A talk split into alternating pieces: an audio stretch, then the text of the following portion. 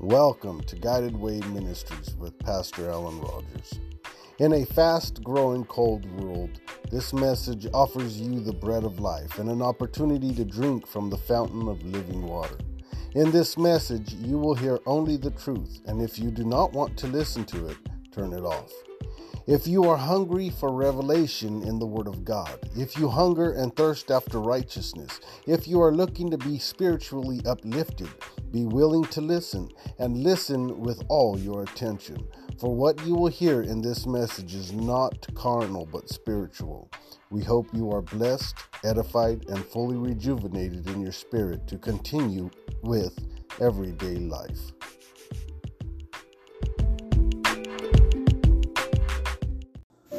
Peace be unto you all. I thank God for all that He has done, and I praise God for this nice surprise of Isaac being here today.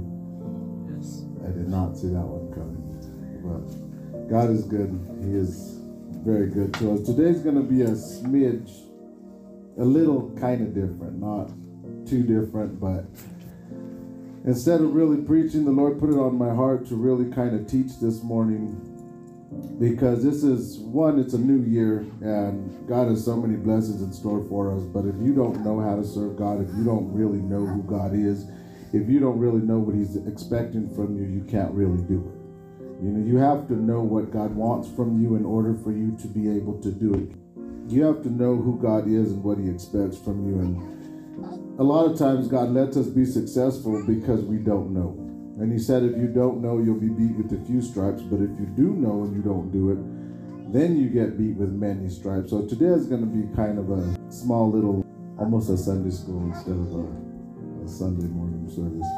I'll be reading Malachi 3 6 through 12. We're going to Ephesians 6 1 through 4, Leviticus 19 32, Proverbs 16 31, 1 Peter 4 8 through 10. Matthew 5 16 through 20, and 2 Corinthians 9 6 through 10. Let us rise. Thank you, Heavenly Father, for another day. Thank you, my God, for your many blessings. Thank you, Lord, for always being with us. Thank you for always providing for us. My Father, let this word be planted upon good ground that we may bring forth a hundredfold. My Father, open up our eyes and our ears spiritually that we may see and hear and understand and follow after you. In Jesus' name we pray. Amen. You may be seated.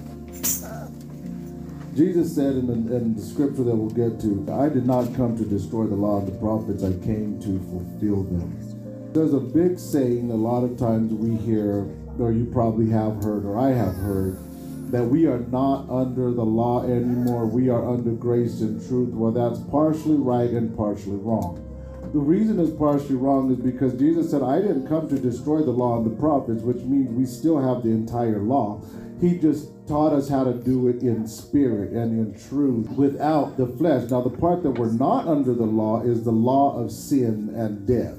We don't have to be killed. We don't drop dead. We don't have to sacrifice animals. We don't have to die just because we made a mistake. None of that is done. We're not under the law of sin. We're not sold under sin anymore. We're not bound by sin anymore. Jesus took that and nailed it to the cross. But the law of God will remain forever. That is the law that we are under no matter what. And we have to, if we don't know really what it is, then we kind of can't follow it. And Jesus kind of like winks and let it lets it slide because we don't know. But then there comes a time when we have to know, when we have to grow, and we have to um, excel in Christ. So the first thing is for all the children, and I want all the children to pay very close attention. And it is in Ephesians chapter 6, verse 1 through 4. Children, obey your parents in the Lord, for this is right. Honor thy father and thy mother, which is the first commandment with promise, that it may be well with thee, and that thou mayest live long on the earth. And ye fathers, provoke not your children to wrath, but bring them up in the nurture and admonition of the Lord. So the children, when your parents tell you to do something, just do it. I don't care if you think you know better.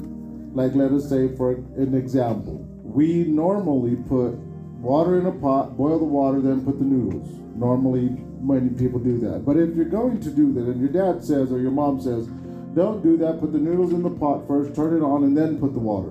I don't care how backwards you may think that sounds, because your mom or your dad told you to do it that way, that's what you do. If the kitchen burns down, that's their problem. They will handle it, they will fix it. If anything messes up, God will tell them and they will take care of it. But your job is to obey your parents no matter what they say, if they're in the Lord. Now, if they tell you you don't have to give God praise and you don't have to thank Jesus, that you don't have to listen to because you need to always thank and praise God. But anything else that is not against God, you have to obey them. That is one promise that God made to all of us. If you obey your parents, if you honor your father and your mother, you'll live a good life, a long life. You won't be full of diseases and sicknesses and people that you see walking around when they got older and they're bent over so bad they can't straighten back up. And none of that will happen to you because He promised you, you will go, it will go well with you. You will have everything you need. You will have all that you physical needs and spiritual needs if you obey and honor your father and your mother. If you don't, and your dad has to tell you more than once, then he starts thinking of ways to discipline you. And when he starts thinking of ways to discipline you, Jesus has already planned your discipline because he don't like that. Jesus doesn't like when your dad or your mom has to tell you one thing more and more and more and more. He don't like that. He likes it when he tells you once, do it. And that goes not only for the children, but for us adults too. When God tells us to do something, don't make him tell us over and over and over again. If he says do it, just do it. If he says don't, don't. And this will help us in this year to be not only successful physically, but very successful spiritually.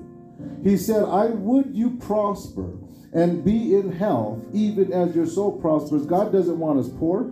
He doesn't want us to beg. He doesn't want us to borrow. He doesn't want that kind of life for us. He wants us to have so much till we could land expecting nothing in return. He wants us to have so much until we could freely give. If somebody says, Hey, can I borrow a couple hundred dollars? He wants us to be able to just give it. You know, because that's how blessed God wants us to be. But we can't obtain the promises of God except through obedience. So then when he says obey your parents, let's also obey our parents. And then these sound funny, but when I looked into it, it really wasn't funny. The Bible says that when a man walks into your house, if he's a man, we'll read it. Go to Leviticus 1932. Thou shalt rise up before the hoary head, and honor the face of the old man, and fear thy God, I am the Lord. The hoary head is somebody that is older and they have gray hair or white hair, whatever you want color you want to call it. And the reason that is that you need to stand up when they go into your house. And I thought it was just when I was little, we had to do that. When we had Uncle Feast or Bishop Dennison or one of the elders of the church, the older people, and they walked in our house, we all had to stand up until they said you can be seated. And if they didn't say that, we better not sit down. We had to stay standing like soldiers. And then when they would say you can be seated, then we can go on about our day. As a child, I was I did it because I was told to, but I really didn't understand why. But now we're going to understand why God wants us to do that. We're going to Proverbs 16:31. The hoary head is a crown of glory if it be found in the way of righteousness. So imagine when you get when somebody goes to your house, the crown of glory, the Holy Ghost is entering into your house, and when you don't respect and reverence the Holy Ghost, you're really not doing something good for yourself. So when a man of God is an older man and he has gray hair, he has a crown of glory, and he walks into your house, you're not really honoring the man, you're honoring the crown of glory. You're honoring the Holy Ghost when he walks into your house and you stand up. And it says in another scripture to be given to hospitality. Hospitality means a lot along of the lines of serving somebody. Hospitality means to give to somebody. Don't don't treat strangers differently. Be kind to one another. And what that also goes for is when you walk into the house of god or even in a person's house you show that house respect. You go to the courtroom you cannot really get favor from the judge if you're dressed in your kind of way and they will tell you to remove your hat if you're a man and you walk into the courtroom. They will make you take it off it's a sign of respect. So even in the house of God, we need to, when we go into the house of God, take your hat off. You know, you go to somebody's house if you're a man, not a woman. Women, they could wear whatever they want on their heads or whatever. It's an honor if they have their hair, head covered. It's a dishonor if a man has his head covered. So when you walk into somebody's house out of respect and honor, you take your hat off, especially in the house of God. And one reason it, it was on my heart to uh, have this Sunday school thing, whatever you want to call it today, is because I went to a church. And when I went to a church, I saw a pastor that walked into the church and he had his hat on and he was dressed all some kind of way. And he had no respect for the sanctuary. Not that he was trying to be rude, he probably didn't know. He probably was never taught, he probably didn't know, but I looked and I I was like, you can't go in the sanctuary like that. You know, this is the house of God. You know, we are supposed to reverence the house of God. But then the Lord started showing me there's a lot of people that don't know these things. They don't know respect. And when you find a child disrespecting you, your own child, you don't like to be disrespected by your own child. You really don't. And how much more the King of Kings? He don't want to be disrespected by us. He is holy. He is God. He is so high above. Now, some people may think, well, all of this isn't going to get you kicked out of the kingdom of heaven. I, the Bible doesn't say it will or won't. But what it does say is if we don't keep the commandments of God, we don't love Him. And if we don't love Him, do you really think we're going to go to heaven? If we don't love Jesus. So if we don't show Him respect and reverence, then how do we know we love Him? If we can't do it with each other, then how do we know we love Him? So when you see somebody walking by, put your feet in. I've had to step over people's feet because they don't even bother to move. That's not respect. Do unto others as you would do unto them. That they you would them do unto you. So when you're walking by you or you're sitting down, somebody's passing by, tuck your feet and let them go. Stand up for the hoary head. So far right now, we don't know anybody that has great well. I started getting my crown when I was 18, so don't worry about that part. But and it would feel weird if I walked to your house and you stood up for me, so so don't. But after a certain age, and I'm gonna, the Bible don't say an age, He just says hoary head. So I don't think if they have a few gray hairs that counts, but if they are a lot of gray hair, I really, you do need to stand up. And it's a good way to practice and get used to it because the more we go on and the more we want to see God move, if God moves like we want Him to do, we're going to run into a lot of those. There's going to be bishops and deacons back like in the day and we need to learn how to behave ourselves, not only in the house of God, but at our own house. Because if God sends somebody to bless our house and we don't have no respect for them walking in, do you really think we're going to get that blessing? You know, Bishop Dennison, Deacon McSwain, Uncle Feaster, when they walked to the house, they would bless our house. And what would happen if we were all disrespectful? We wouldn't receive that blessing. So we need to learn how to be respectful. We're going to 1 Peter 4 8 through 10. And above all things, have fervent charity among yourselves for charity shall cover the multitude of sins. Use hospitality one to another without grudging. As every man hath received the gift, even so minister the same one to another, as good stewards of the manifold grace of God. See, when Jesus was here, he didn't go sit down with the priests and the and the scribes and the Pharisees and all the ones that were um, supposed to be knowing the law and goody two shoes. He didn't go sit with those people. He was given to hospitality. He went to the strangers. He went to the poor people. He went to the ones that were probably as bad as you could possibly think. Paul said, I am chief among the sinners because I persecuted the churches. That's who Jesus went associated with. When we when we are are being people of God and we are as good as we possibly can be, and God begins to bless us and He gives us power and he, he, we obtain favor of the Lord and He is so gracious unto us and we're happy. We're not supposed to think that we're above anybody because we're not above anybody. Jesus is above everybody and He sends us where He wants to go, and that is to the sick, to the deaf, to the lame, to the poor, to that person that just don't want to change, is the ones that we're supposed to be going to. And if we're not given to hospitality, we're going to look down on those people. We're not going to want to serve somebody that's supposed to be beneath us. That's not the way that works. Hospitality is to put yourself lower than everybody else. If somebody walks in here and they look like they don't know God and don't want to know God, those are the people we're supposed to want to change and to get to know and to be friendly with. We draw people through love and respect, not through harsh and, and rude and disrespectful, and you're going to hell because you did this. That's not what God wants you to do. He wants you to draw people through love and respect. That there's not one time in the Bible that Jesus, as far as I read, maybe you have. If you have, I would like to read it. But there's not one time, as far as I know, in the Bible that Jesus ever told a sinner what they did wrong. I don't think I've ever read that. He forgave everybody. He said, Go and sin no more, lest the worst thing come upon you. But he never said, Well, you did this and you did that, and you can't do this and you can't. He never said none of that. But now to the people that thought they were good, oh, yeah, he did. He said, You blind leaders of the blind, you're hypocrites, you're fools, you're this, you're that. He went on and told them because those are the ones that were acting like they were so good and righteous. So when you start acting like that, then yes, Jesus will put you in your place. But as long as you're humble, it doesn't matter how bad you are. It doesn't matter how bad that person was. We have to show them the same kind of love and respect.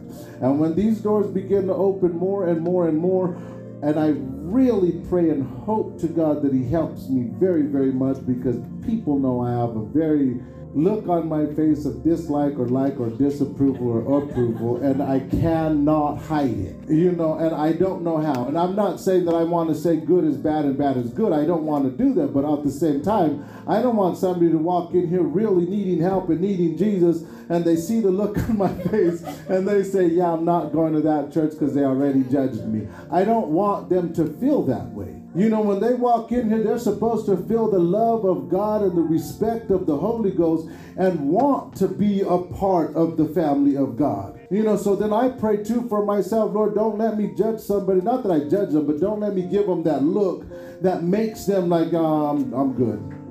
I don't, I don't want that to happen. You know, so we need to be given to hospitality. And if we practice hospitality at our homes, with ourselves, with each other, we will be able to do it with somebody else that walks in the church. And we will be able to show them that they are welcome. Jesus got ridiculed and talked down to. Why do you eat with publicans and sinners? And that's who he came for.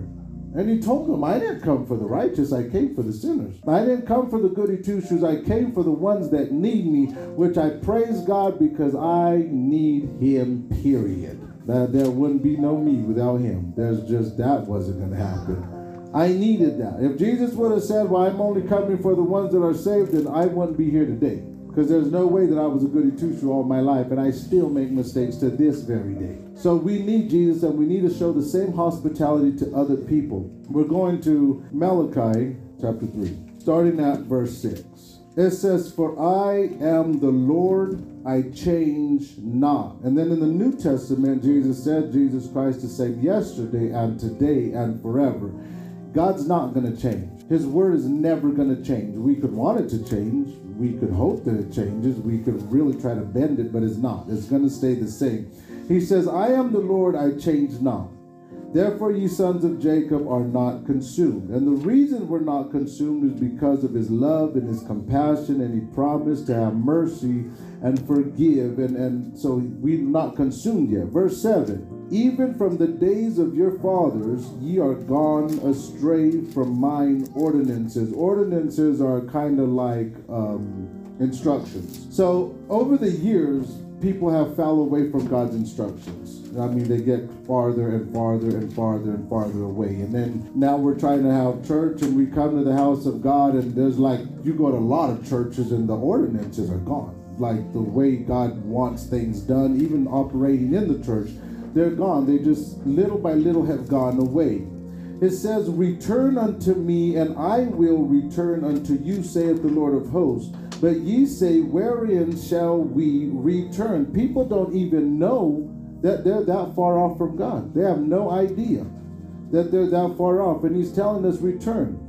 Verse 8, it says, Will a man rob God? The word rob means to plunder, which plunder means to steal goods from a place or a person, to take away, to consume, to cover it up. In other words, when God tells you to do something or give somebody something and you make excuses, you're covering up the truth. You're covering up the reasons why, and you're making these excuses why you should. Like when Jesus told me the, uh, when I was in North Carolina, give that man what's in your pocket. No, that's not happening. That's all the money that I have. I, I made all the excuses not to. I was covering up the truth. I didn't want to give the last that I had. I regretted it very badly afterwards, but the point is don't cover it up. Don't try to cover up when the Holy Ghost tells you do something, don't try to cover up. It means to defraud. Defraud means to withhold something that is due somebody. So he says, You have robbed me But ye say, Wherein have we robbed you? In tithes and in offerings. A tithe is 10% of all of your increase. Now, I've heard a lot of people say that, uh, and I'm really bad at checks. I don't know what the gross is versus the net or the net or the gross. I don't really know that. But so I'll just tell you my my terms, how I understand something.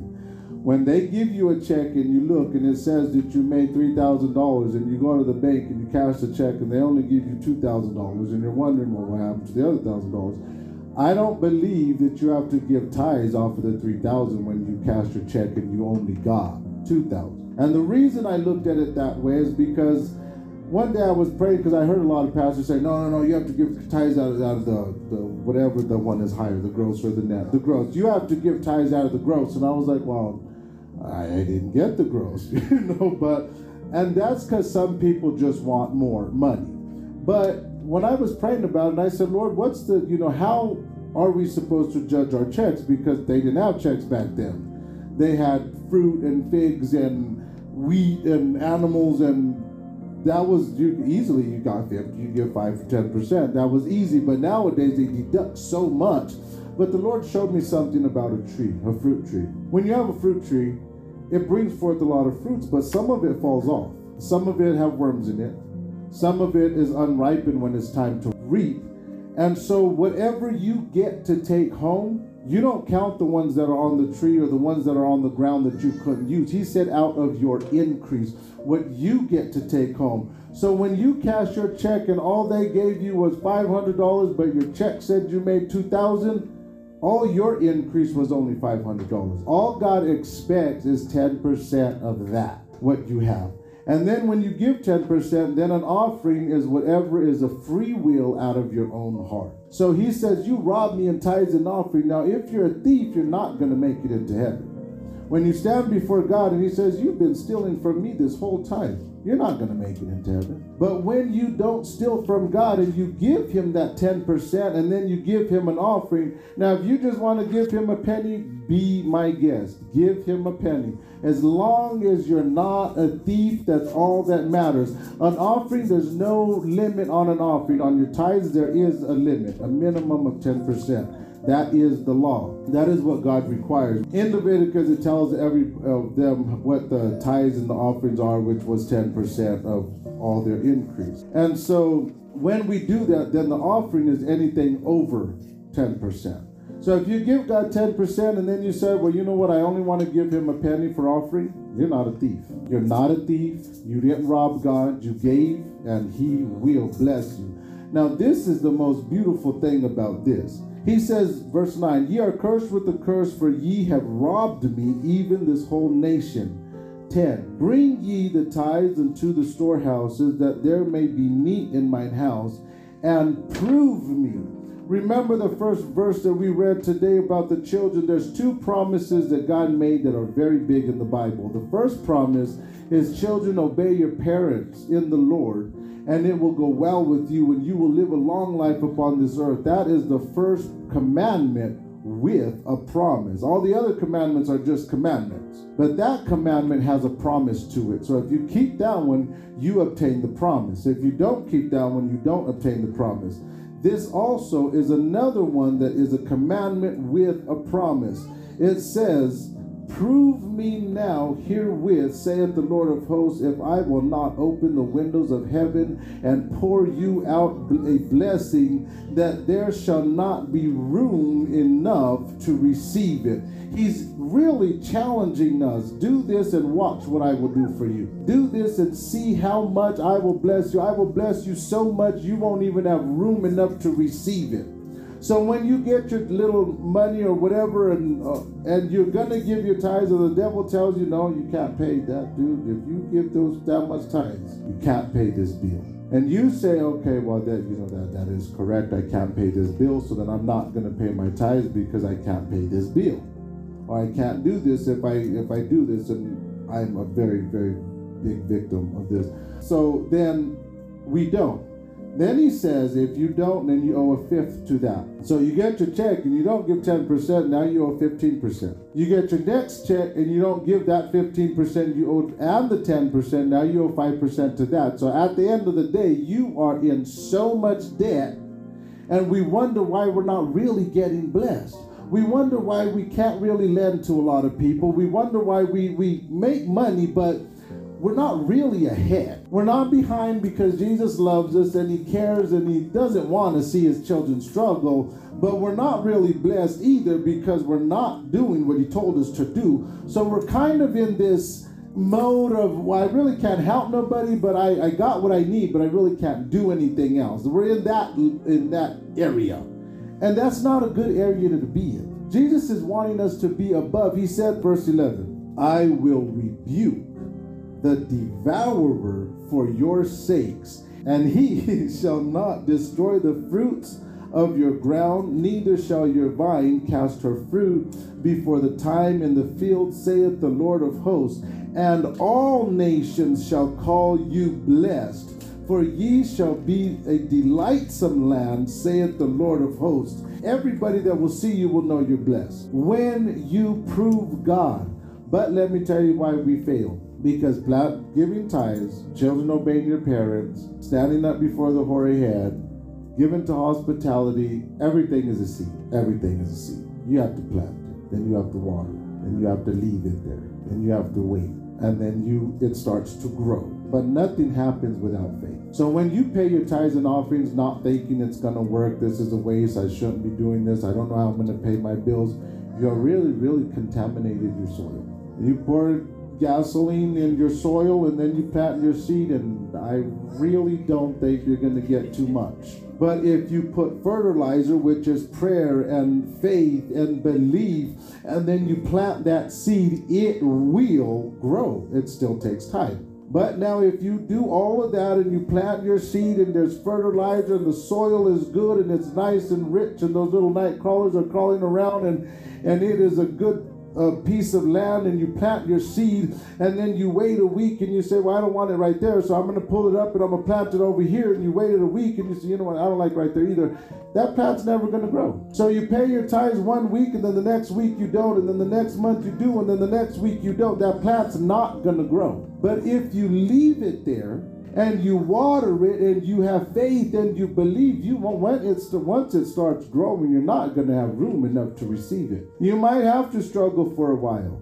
And then another thing the lord showed me and wanted me to explain to everybody is that sometimes god's not going to give you money in return. And the reason is because people some people don't know how to handle money. Let god give some of us a few thousand dollars extra probably won't see some of us for a few weeks. And I know I was like that. I know good and well that God didn't give me a lot of money back in the day because I was that guy. So sometimes he don't give us a lot of money because he's not going to give us something that's going to destroy us. But what he'll do is he won't let your stuff break. Your washer will outlast everybody else's washing machine. Your heater will too. Your food will never go dry. Your clothes won't even be torn or rent. And the reason I know is because the children of Israel didn't have washers and dryers and all this delicate soap and downy and bounce sheets and and fluffy dryers where you just hit fluff and it makes your clothes all nice and soft. They didn't have none of that. They had harsh soap, harsh water, hand scrubbing, hang to dry, sun cooked, and their clothes didn't even get old for 40 years. God can preserve anything. Their shoes. I have not yet had a pair of shoes that lasted me three years. Their shoes lasted 40, and we're walking on carpet, concrete, grass. They were in the desert for 40 years. That's hard on shoes. For 40 years, their shoes didn't even get old. God can preserve anything that He wants to preserve, whether it's materialistic things or spiritual, He can preserve anything. So a lot of times the way God blesses us in return is instead of going to the hospital because we broke our leg and we spent five thousand dollars in the hospital, we just don't break the leg. Now we don't have the pain, the suffering, or the big hospital bill because God eliminated that as part of this is your blessing for giving me 10% of what's already mine. And so we need to do this. If we do this this year, I won't have to be saying, well, I need to go return this tool because I, I need gas. You know, I, I don't have to do that. I have everything I need. I'm not lacking anything, but I really can't help nobody either. Somebody just asked me yesterday, can I borrow $30? I was thinking about borrowing myself, you know, so, and that's the truth because I have a little less than a quarter tank of gas and I have no money. So then I was going to go return a tool that I don't use. because I need gas money. We're not supposed to live like that.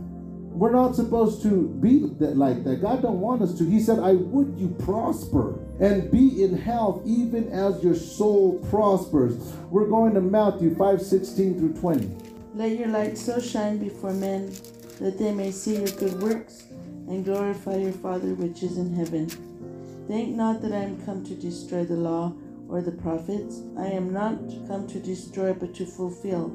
For verily I say unto you, till heaven and earth pass, one jot or one tittle shall in no wise pass from the law, till all be fulfilled. Whosoever therefore shall break one of these least commandments, and shall teach men so, he shall be called the least in the kingdom of heaven. But whosoever shall do and teach them, the same shall be called great in the kingdom of heaven. For I say unto you, that except your righteousness shall exceed the righteousness of the scribes and Pharisees, ye shall in no case enter into the kingdom of heaven. Amen. So there it is. There actually, we won't go to heaven if we're not keeping all of these. And it's not that hard. It's, the devil makes it seem hard, and he's a really, really good talker, and can magnify the smallest things and make them look so humongous. And it's not really that big of a deal.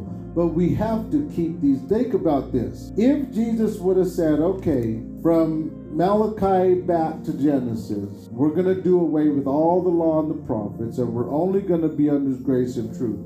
I, I don't think I would like that. And the reason is because if you read in Leviticus, it says, Blessed will be you in the storehouses, and blessed will be this, and blessed will be your sheep, and you'll be blessed when you're going in, and blessed when you're coming out. And it says none of that in the New Testament. So I would rather receive the blessings and not eliminate them because if he eliminates the pro- the law, then he eliminates the promises, and I love the promises, so I would rather keep the law. He didn't say do away with it because we need it. We need all of it.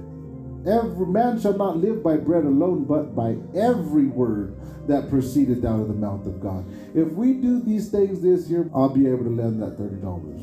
I, I surely will. Because I have skipped on my ties a couple times because I was like, man, I really don't have it. And, and, and you have to. You cannot preach something you're not doing. You have to do and then preach it. And when I was at the house and the Lord began to tell me, you have to do before you can preach, I said, okay, I'm, I'm getting my teeth. I'm just going to go for it. Because you have to. You cannot lead a congregation and say, well, this is the promised land, but I'm going to stay over here. That's not called leading a congregation. That's called letting them go and you stay behind. You can't preach something and then you don't do it. You can't uh, say, well, we're going to live by every word of the Bible and you're not doing part of it. You, you can't. That's not the way that works. So then I had to start doing mine. Right now, I don't. I'm not really working that much, but still, if you find a five dollar bill on the side of the road, you need to give God His. You just need to. And when we do this, we will be successful. Everybody will know that we are a blessed people if we do this. We're going to Second Corinthians 9 6 through 10. But this I say He which soweth sparingly shall reap also sparingly, and he which soweth bountiful shall reap also bountifully. Every man according as he purposeth in his heart, so let him give, not grudgingly or of necessity. For God loveth a cheerful giver. And God is able to make all grace abound toward you, that he, always having all sufficiency in all things, may abound to every good work. As it is written, He hath dispersed abroad, he hath given to the poor, his righteousness remaineth forever. Now he that ministereth seed to the sower, both minister bread for your food, and multiply your seed sown, and increase the fruits of your righteousness. If we do these things, He will increase the fruits of our righteousness. Now, we're going to go way beyond just these materialistic things. We're going to start going to our own selves. Give God 10% of yourself, of your day. Out of a 24 hour period, you need to give God at least two and a half hours every single day. That is giving God 10% of your increase. You've received that day, you got that life, you need to give God that time back. And watch spiritually how much you grow. And I found out giving 10% of every day is not an easy task sometimes. It feels almost impossible, you especially if you don't like to get up early in the morning. You, your day is done. I mean fast. Before you know it, I'm trying to squeeze in the last 30 minutes before 12 o'clock. And Jesus doesn't really always want the leftovers. At least give him some of it in the morning. When you wake up, give him the first fruits of your substance. You wake up in the morning, give it to God. Give him praise. Give him more than just 30 seconds. And Lord, thank you, Jesus, for waking me up this morning as I'm running late for work. He really condemned my heart one day. I was working at when I got up in the morning. I had to be at work and I was tired, so I kept hitting snooze.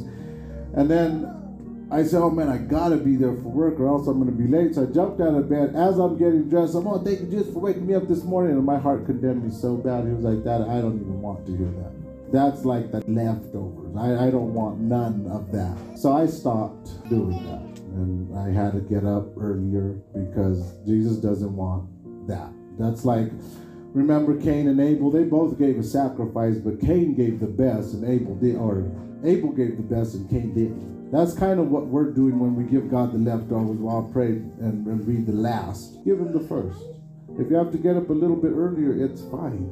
Give God the first. He said He wants the first of our substance. We wake up in the morning, we're blessed with a brand new day. His mercies are new, His compassion is new, His forgiveness is new. It's a brand new day. Give Him some of it at least an hour, and then go on about your day and give him the other hour and a half before the day ends. At least try to do that and watch how our lives will change. And we'll be able to lend to many nations. We will see God be able to work and move not only in the, this physical world, but in the spiritual world. We will see people be able to be delivered. They will have something. Because if we don't have it, we can't give something we don't have. But if we have the fruits of the Spirit and He increases the fruits of our righteousness, we will be able to give it to everybody else. We will be able, oh, you need compassion, I have a bunch of that. You need love, I have a bunch of that. You need long suffering, I got a lot of that. Our patience will run really thin when you don't have something. Get hungry and see how much patience you have. You'll be starting to get mad at the fast food aisle because they're taking too long with your food, and it hasn't really even been that long, but you're hungry. Want something really bad that you don't have, and your patience becomes really thin because you need what you need. But when we have everything, because God has increased the fruits of our righteousness, we can be long suffering with that hard headed person that just don't want to change. And God keeps saying, Show them love. We will have the long suffering and the patience and the kindness to be able to witness to that person no matter how long they take to change because we have everything that we need. So if we do these things and we keep these commandments and we show hospitality and we love one another and we give our 10% of both spiritually and physically, we will be blessed. And remember, he said, if you sow sparingly, you're going to reap sparingly. You give me $2 and you could have gave me 10, I'm only going to give you 11 because I did promise to give you more. You could have gave me two and a half hours of your day. I'm only going to bless you for a portion, as you only get a little tiny blessing because you want to be stingy. I know how to be stingy too. Jesus treats people the way we treat him, and I, a lot of people didn't agree with me on that, but that is the word of God. He said, "To the froward, I will show myself froward."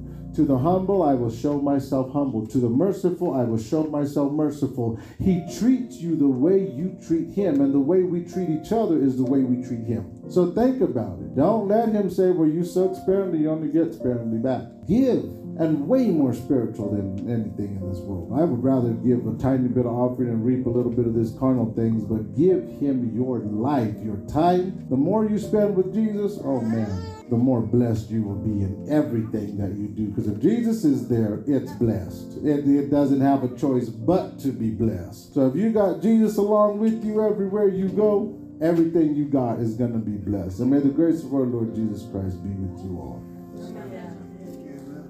We're going to open up the altar if anyone needs prayer. Just come up.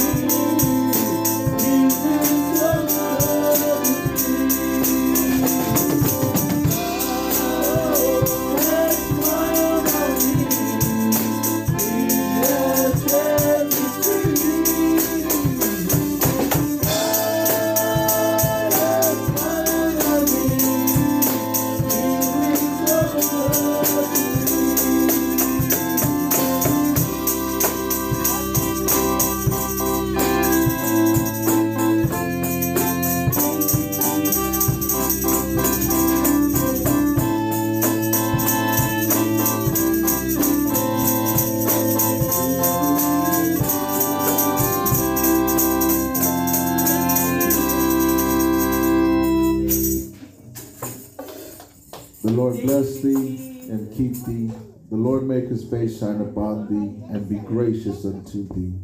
The Lord lift up his countenance upon thee and give thee peace. The Word of God that you have heard and received with an open heart, to live it out actively with all of your being, will yield you a bountiful return. Thank you for listening to this message, as I hope it has been a blessing to you. Our goal is to show you the path of life and an opportunity of a lifetime. It is Christ's love and support that makes this opportunity possible. Please visit Guided Way Ministries online for more products, partnership, or to join. Visit us on Anchor to become a listener supporter. May God bless you, may He keep you, may He shine His face always upon you, and may He forever keep you